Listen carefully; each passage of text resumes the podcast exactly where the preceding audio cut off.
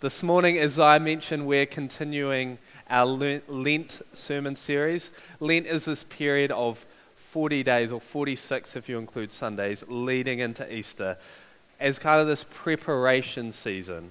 The season where we focus really on the repentance of sin. That for many of us during Lent, we choose to give up something. And we give up something not as like a, I can prove that I'm like got resilience and I'm good and I can stop these things. We actually give up things so we bec- can become more aware how dependent we are on things that are not God. How so easily we go to other places to get what we should get from God. That's kind of what the season of Lent is about, that we contemplate in the midst of this season of sin what we're heading towards. And it's the cross and it is Christ. And this morning, I want to continue this series. We've really framed up our Lent series around this idea of cruciformity. And we actually had some feedback after Clint's sermon last week of this cruciformity, like the sermon was great, but Clint said you may need to tidy up a few loose ends. People kind of reporting back, I don't actually know, still know what you mean by cruciformity. So he's got a definition that I want to just kind of state to start of what we mean when we say in the season of Lent cruciformity, and it's this. Cruciformity is all about being conformed to the crucified Christ. That we as a people, as God's people, would have a willingness to embrace surrender, sacrifice, and follow the way of Christ. And the way of Christ leads to the cross that we would be shaped and formed by a Savior who ends up dying on a cross. That this cross does lead to resurrection, it is death to life, but it is still a journey that goes to death.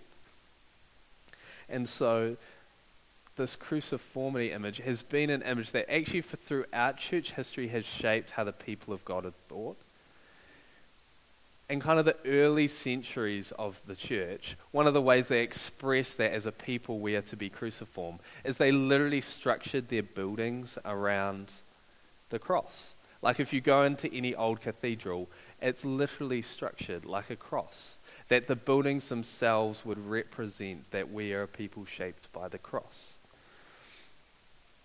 And Jimmy Davis says this here in the 21st century, we need more cruciform churches. Churches that are not only physically shaped in the form of the cross.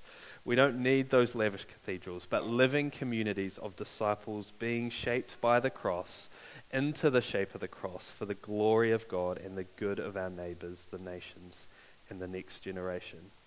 And through this series, we're going to be walking through the Gospel of Luke starting this morning in Luke chapter 4, this journey that Jesus goes on towards Easter, towards the cross. That this journey that he himself takes his disciples on, this journey to his death. That he pulls in people around him and says, This is the journey that I'm going on. Come and join me, take up your cross.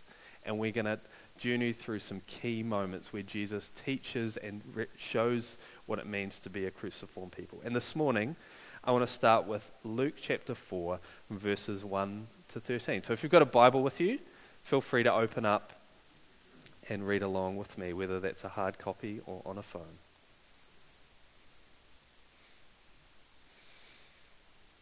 Jesus, full of the Holy Spirit, left the Jordan and was led by the Spirit into the wilderness, where for forty days he was tempted by the devil. He ate nothing during these days, and at the end of them he was hungry. The devil said to him, If you are the Son of God, tell the stone to become bread. Jesus answered, It is written, Man shall not live on bread alone. The devil led him up to a high place and showed him in an instant all the kingdoms of the world, and he said to him, I will give you all their authority and splendor. It has been given to me, and I can give it to anyone I want to. If you worship me, it will all be yours. Jesus answered, It is written, Worship the Lord your God and serve him only. The devil led him to Jerusalem and had him stand on the highest point of the temple. If you are the Son of God, he said, throw yourself down from here, for it is written, he will command his angels concerning you to guard you carefully. They will lift you up in their hands so that you You will not strike your foot against a stone. Jesus answered, It is said, Do not put the Lord your God to the test. When the devil had finished all his, his tempting, he left him until an opportune time. Friends, this is the word of God for the people of God. Thanks be to God. So, our story this morning is on the temptations of Jesus. And leading into our passage this morning, we get this key moment in Jesus' ministry, in his life, before our passage this morning, is when Jesus is baptized. This moment where Jesus goes under the water and he comes up, and an angel from heaven descends, and a voice comes and speaks over him and says to Jesus, You are my son, whom I love. With you I am well pleased the sense of God speaking his truth and life and identity over Jesus. This is who he is. And then we get this full genealogy of Jesus, tracking back generation, generation, right back to Adam. The sense of we get God speaking identity, you're my son, but we also get Jesus' full humanity expressed. That Jesus is a human and he can track a genealogy right the way back. He's located as this fully human, fully God, beloved Son as he heads into this journey into the wilderness that is going to question that. And our passage starts this morning that Jesus, full of the Holy Spirit, this Holy Spirit that descended on him in his baptism, lead him to leave the Jordan and into the wilderness. That Jesus' ministry journey doesn't start with a great success or even just like a little victory. It's this leading into this desert, this hard place. And that's where the Spirit takes him. That he is obedient. That his first step in his ministry is a step of obedience. I'm going to follow where the Spirit is leading me. And it's led out into this wilderness place, this place that in other parts of Luke's gospel, this is where the demons are cast out into. When the demons are cast out of people, they are sent out into the wilderness. And this is where Jesus goes. And this is a place that, if you know the story of God, the wilderness is a familiar place for God's people. It's an important place for God's people. That Him going out into the wilderness should ring these bells of, oh, the people of God have been in the wilderness before. And they've been tested in the wilderness before. Tested of will they be loyal to God? It's a place where, when those questions came, when those challenges, when those temptations came, and the same ones that we see in our passage. When the Israelite people in the desert were tempted by hunger, tempted to worship something other than God, tempted to put God to the test, they failed. And Jesus comes and plays this out again this temptation that the people of God have failed before Jesus is called by the Spirit to go in and maybe do it a different way. And here we get Jesus is also not eating. And this, if you know the Word of God as well, calls back to oh, when the people of God were in the wilderness in the past, Moses was also called to not eat that he went into this period of 40 days of not eating and not drinking. This period where he just went and spent time alone with God, and God spoke to him, and this is the time that the Ten Commandments came out of. So Jesus is going into the wilderness, going to this place that the people of God have been tested historically that the people of God have not only been tested, but they've also, in the midst of that, heard God's voice and leading and guiding. And this is where Jesus finds himself. And I wanted to set kind of the story of this is part of the people of God's story, not just because it's, I think, interesting, but I think there's a tendency sometimes with these kind of passages to see, oh, Jesus went through these temptations as an individual and read this passage, read these temptations purely in an individual sense and placing it within the larger story, there's a sense in which actually as a community, as a people of God, we face these temptations. As we read through them, think not just me and God, me and Jesus, think us and God as well. I think that's important. And we see throughout the rest of the narrative in Luke's gospel, these temptations don't just finish here. They kind of come up in different ways, different opportunities that the enemy tempts Jesus throughout his ministry, right up until the cross. He's given the opportunity, the temptation, through his entire ministry. And in this place, we get these verses. The devil said to him, If you are the Son of God, tell the stone to become bread. And the first thing that's particularly for us in the West and how kind of philosophically work that should hopefully stand out from this passage is it just names there is an enemy. Satan, the devil, there is an enemy that exists that when we look at the fallenness, the brokenness around us in our world, it's not just about, man, that person did something bad. Oh, those people on that, like, oh, it's those, those liberals, they just like, it's woke culture, or it's, man, those conservatives just don't think about anyone else. It is not, it's not just as we look at our world, it can be so easy to think about it in terms of the other person, the other people. Man, even in our personal lives, to think, man, I'm stuffed up and it's just my parents' fault. Like, they were not good at it, and that's the reason I'm the way in. Or to look at our kids and when they muck up and be like, oh man, my kids.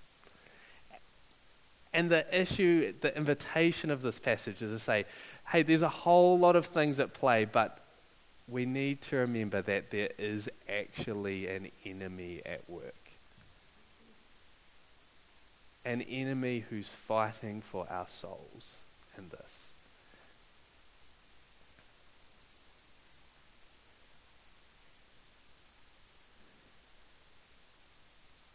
Karl Barth said this, reflecting after World War II. He says, There exists a superior enemy whom we cannot resist unless God comes to our aid. I do not care for demonology, nor ask for the manner in which it is treated in Germany today or perhaps elsewhere.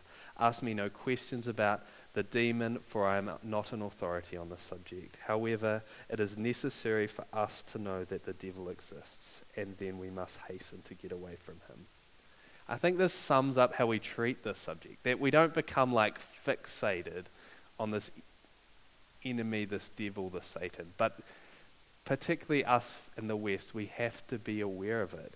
That in Paul's words, that when we wrestle, we do not wrestle against flesh and blood, but against the rulers, against the authorities, against the cosmic powers over the present darkness, against the spiritual forces of evil in the heavenly places.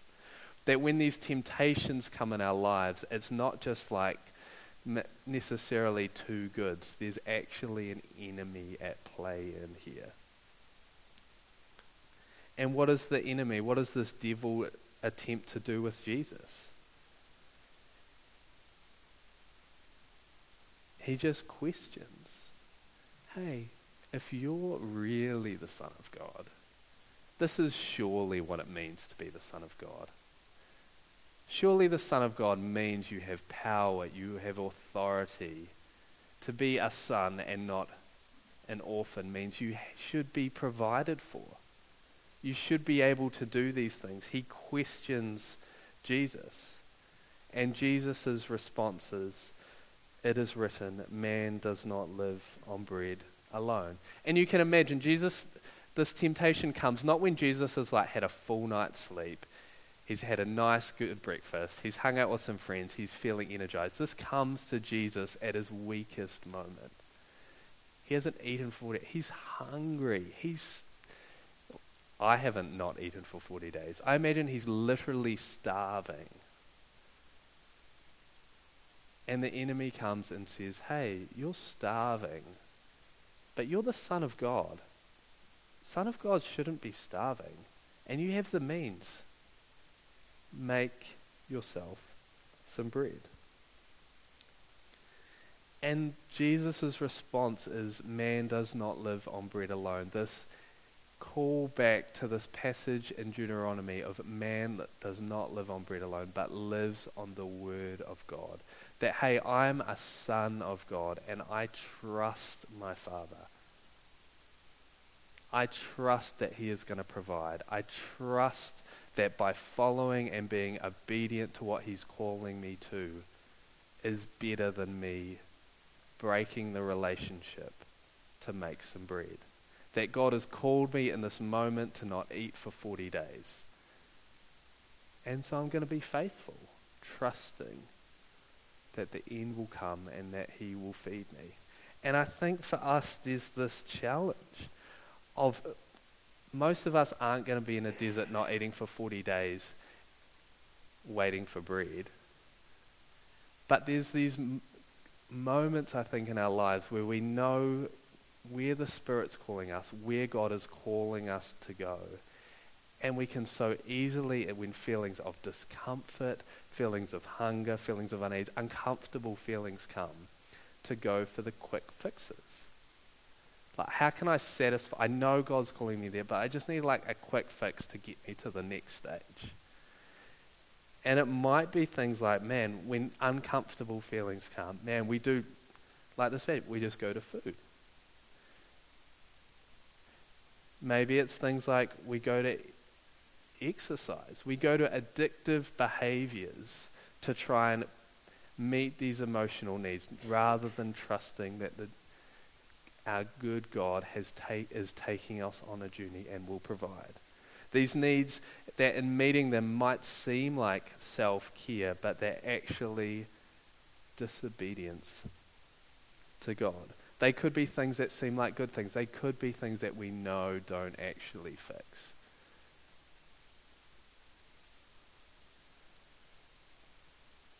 You could have your life built around avoiding stuff. Av- like Jesus, avoiding hunger. Maybe it can be avoiding an emotion, a sadness, loneliness, shame, guilt. Your whole life, instead of being constructed around where is the Spirit calling me and leading me, and I'm going to go there no matter what it feels like in the moment, you're basing your life around avoiding an emotion, a feeling. I was reflecting on this last night, and I may have shared this before, but I realized a few years ago I was used to be a youth worker, and we did like youth workers training, and we do icebreakers. And a common icebreaker question is, "Tell me your most embarrassing story." And I realized I don't have any embarrassing stories. Like, I genuinely, no, I don't. But the problem is, it's because I've constructed my life in a way that avoids any risk taking like, hey, God might be calling to that, but I might get embarrassed, so I'll just back off. Right? I, I can think of, like, there's a few probably in the last few years as I've started to process this. But for me, I don't have embarrassing stories because for me, it's like, I don't want to go to places that might risk that. And I wonder for some of us, there's some things that it's like, I ask you, have you ever felt anger? Have you ever felt sadness? Maybe there's an emotion where it's like, I haven't felt that, and it's because you've constructed your life around avoiding it rather than constructing your life around obedience to where the Spirit is leading you. Because Jesus in that moment was able to be like, man, I am hungry, I am starving, but I'm going to stay obedient to where God is calling me.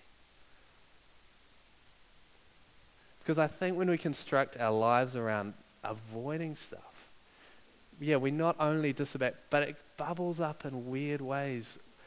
We make weird life, our life decisions become based around this stuff.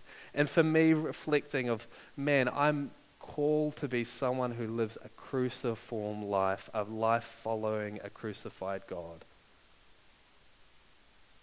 A life heading towards the cross. It's like, man, I'm not willing to face embarrassment and I worship a Savior. I follow a Savior who died naked on a cross. Like, man, you can't get much more embarrassing than that. I better be willing to face up to this and journey. There might be some embarrassment in my discipleship journey, in my cruciform life.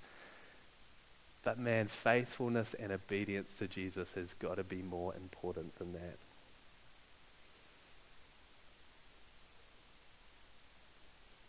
That it's so easy to find ways to opt out, to justify that the enemy might come and say, hey, if you're really a son, if you're really a beloved, you shouldn't have to feel this uncomfortable thing, this uncomfortable emotion this shouldn't really be part of your discipleship journey, facing up to this stuff.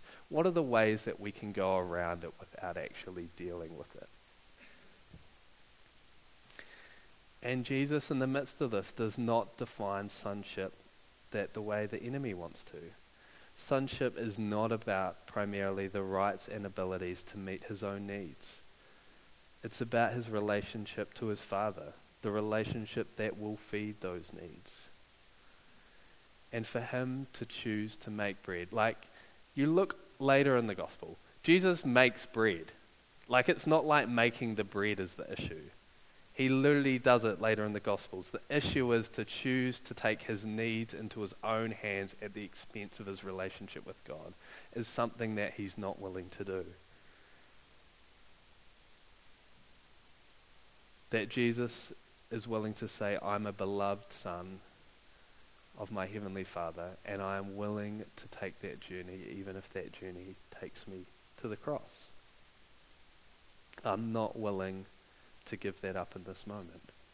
And so the devil continues to tempt him. And the devil leads him up to this high place and shows him in an instant all the kingdoms of this world and says to him, I will give you all their authority and splendor. It has been given to me, and I can give it to anyone I want to. If you worship me, it will be all yours. Firstly, there's this little glimpse we get. The devil kind of mucks up here, where he says, It has been given to me. And it reveals that actually the devil isn't in control, that he's been given authority from someone else. He is not the all powerful, all knowing. There's someone else above him. But at the start of Jesus' ministry, he gives him this opportunity to skip all the hard stuff, to go straight to the authority and splendor. Because when Gabriel the angel came and announced to Mary about Jesus, she says, the angel says to Mary, that her son will sit on the throne of David and there will be no end to his kingdom. that what the devil promises, Jesus will get to and more.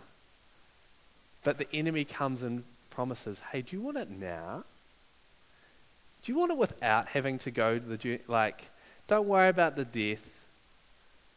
Let's get to the destination. There's an easy way.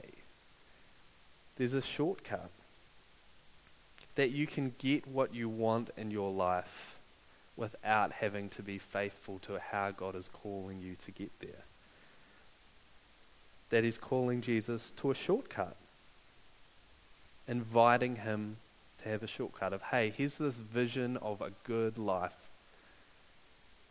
Do you just want it now?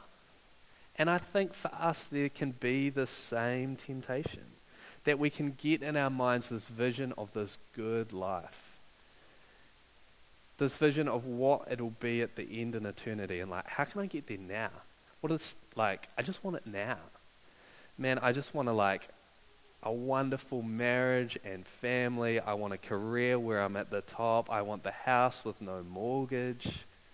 Maybe a second house. I want the holidays. I want deep relationships. And these things aren't necessarily bad but if our lives are orientated around how do I get those things and get those things as quickly as I can rather than what is the Spirit inviting me to in this moment? Where is God leading me to this day, this week, this year? I think pursuit of these things at the expense of following the Spirit's voice to the Father's will leads us away from God as a moment where we give into this temptation. And it often leads to a life of death. It's not like on one side is this cruciform hard life and the other there's this beautiful thing.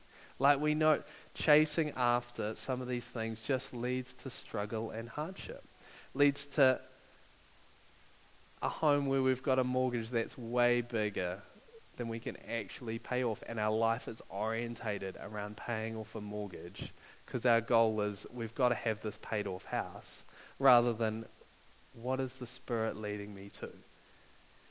Be like, oh, I want deep relationships. So I'm just, the easiest way to get to that is just go to people who are like me and we get on easily and it can feel really deep.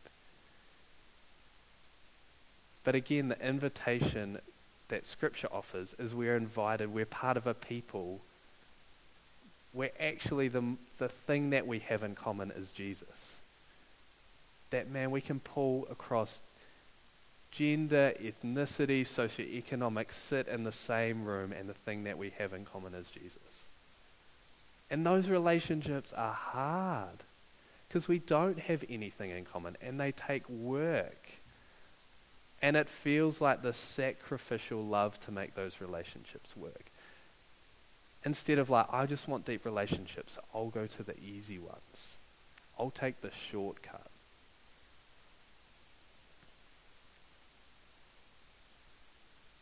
And I just don't think it leads to the life that Jesus is calling us to. It leads us to expectations on our children and our friends of you have to be this person, you have to be them now.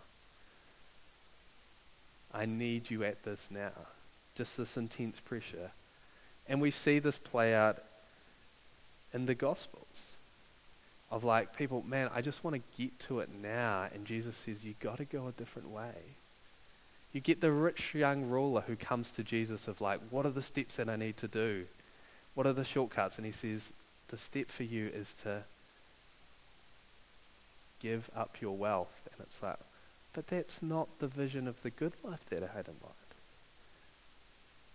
I'm not willing to partake. And yet we get Zacchaeus, a rich tax collector, who sees Jesus and the call to his kingdom and says, I'll give my money up. I'll give my wealth up. I'll take a cruciform life to follow my Jesus, my Savior. That that's the journey that we go on that we're following this Jesus who doesn't take the shortcuts, doesn't take the easy way, but who took the hard way. The famous passage on this of how Jesus, in relationship with us, chose the difficult path comes from Philippians 2, which says this In your relationships with one another, have the same mindset as Christ Jesus, who, being in very nature God, did not consider equality with God something to be used to his own advantage Rather, he made himself nothing by taking the very nature of a servant, being made in human likeness, and being found in appearance as a man, he humbled himself by becoming obedient to death, even death on a cross. The devil comes at the start of Jesus' ministry and, like, you want success, I can give it to you now. And Jesus says, No, I am taking the path of humility, and I'm calling my followers to do the same. But then it closes with these verses. Therefore, God exalted him to the highest place and gave him the name that is above every name. That in the name of Jesus, every knee should bow in heaven and on earth and under the earth, and every tongue acknowledge that Jesus Christ is Lord to the glory of God the Father. That it gets to a the resurrection at the end is far greater than we imagine, but we get there through the cruciform life. Jesus' orientation is again, I'm not going to take the shortcut. I'm going to follow the way that the Spirit is leading me to. I'm in relationship to God the Father, and I will serve Him.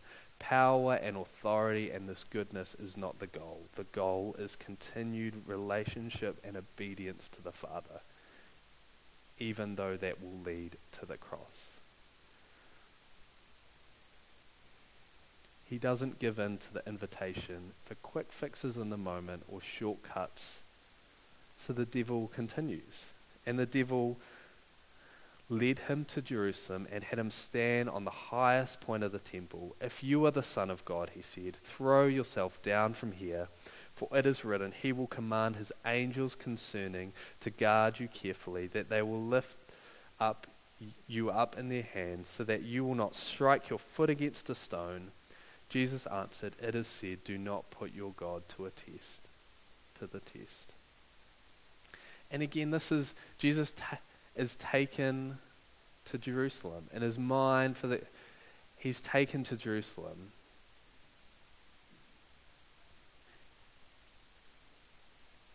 And the devil says, Throw yourself down and you'll be saved.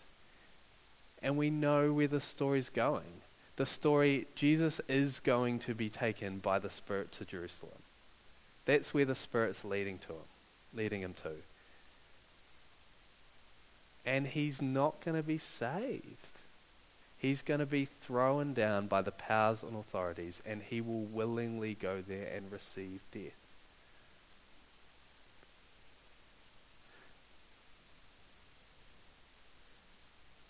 But in this moment, as he's about to go into his ministry, the devil again tempts him. Does God really love you? Are you really his beloved son? Surely the journey wouldn't lead to the cross. Surely that's not where he's taking you. Surely he'll save you at the last minute if you really are his son. That surely pain is not part of your journey. And Jesus says, do not put the Lord your God to the test. That our lives are not this place where we test God. And we may not like consciously think like I've got these if God you don't follow through on this, then I'm out. But I wonder some of us may have those, but I wonder for some of us it's we've got these plans in our mind and then when pain, then suffering, when the journey is taken away that we don't expect, and it's through a hard place, when suffering arises, that it's like, oh, God, you've failed me. God, you've deserted me. God, you've left me. God, you've failed the test that I had. I had this plan for my life, and I was thinking, you're a good God. You'll take me there the way I want to go. God, and when it seems like God's not taking you that way, again, it's a temptation of were we putting God to the test the whole time? But instead, Jesus lives a life where he's being led by the Spirit to do the Father's will. The temptation is always to step out of his Father's will, to step out of the leading by the Spirit, to step out of that relational identity and to do it a different way. To do it in a way that does not require pain, does not require suffering, and ultimately does not require death on a cross. And as we've walked through these temptations, the invitation this Lent is to examine our lives, our hearts, our motivations, and actually see the places where like the people of God in Israel, we've given in to the temptations.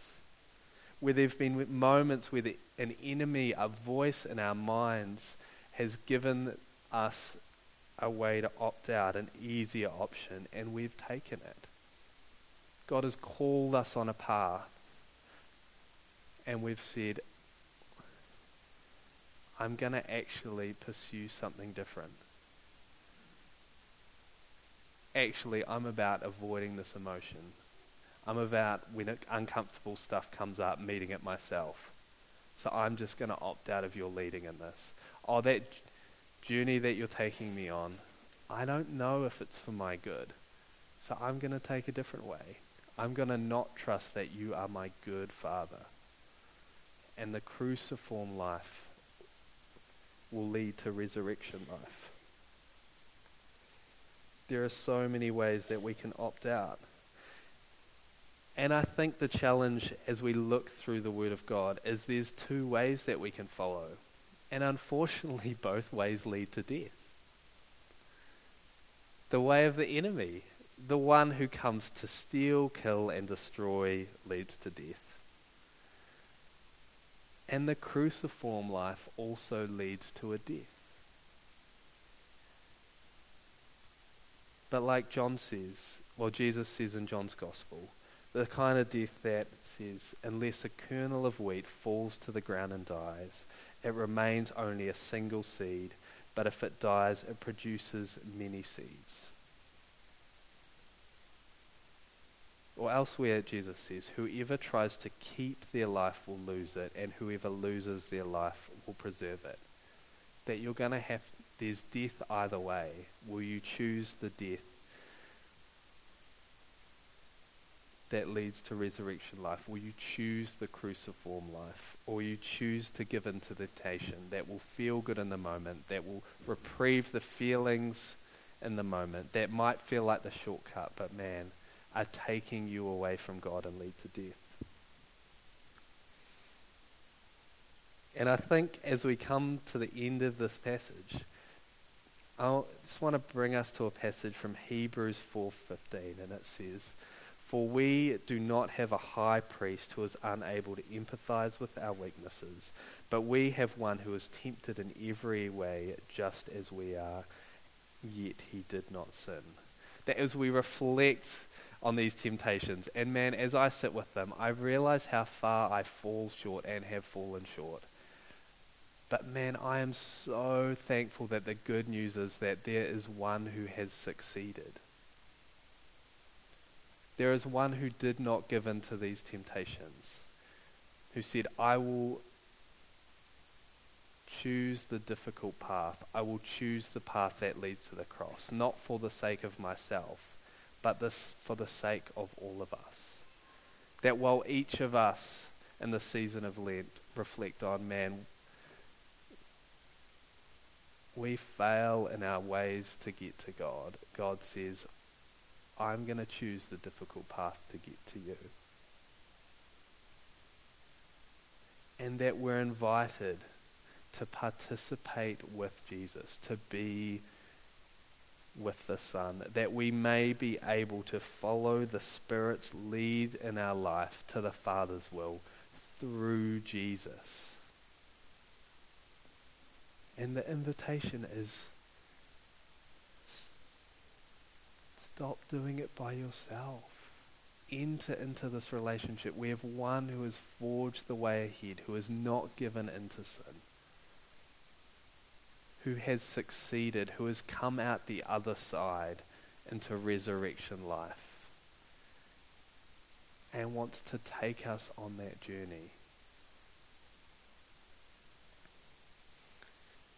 And my hope is that as a people, our primary disposition for our lives, for 2023, for our week, for our day, may be where is the Father leading us by the Spirit through the Son. That through Jesus, He gives us the, that those temptations may no longer have power over us. That we may know a life that says, man, I know the shortcut doesn't lead to life, it leads to death. Man, I know those quick fixes, they don't actually fix things, and man, they just make things worse. And I know that because I can look on Jesus and see the goodness see the life that he offers by choosing the cruciform way. Choose the way that leads to the cross. Be shaped by a Savior who chose that way and says, Come, I want to take you with me. Will you choose that? I want to invite the band up this morning as we shift to the communion table this place where we receive the body in Christ each week.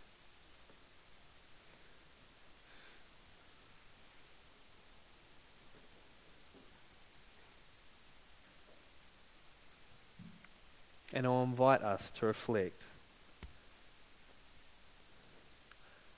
Where have been the places in your life where you can see that the enemy has come and tempted?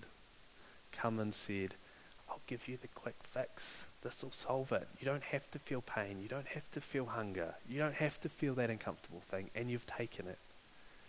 Where are the places where you've got this vision of the good life that isn't necessarily even based on how Jesus paints it, and you've said, I just want to get there the quickest I can. And if God's with me on that journey, that's great. But if He's not, I'm still going there. Where are the places you've said, God, if you bring pain and suffering and hardship into my life, I'm out? That's not the journey I want to go on.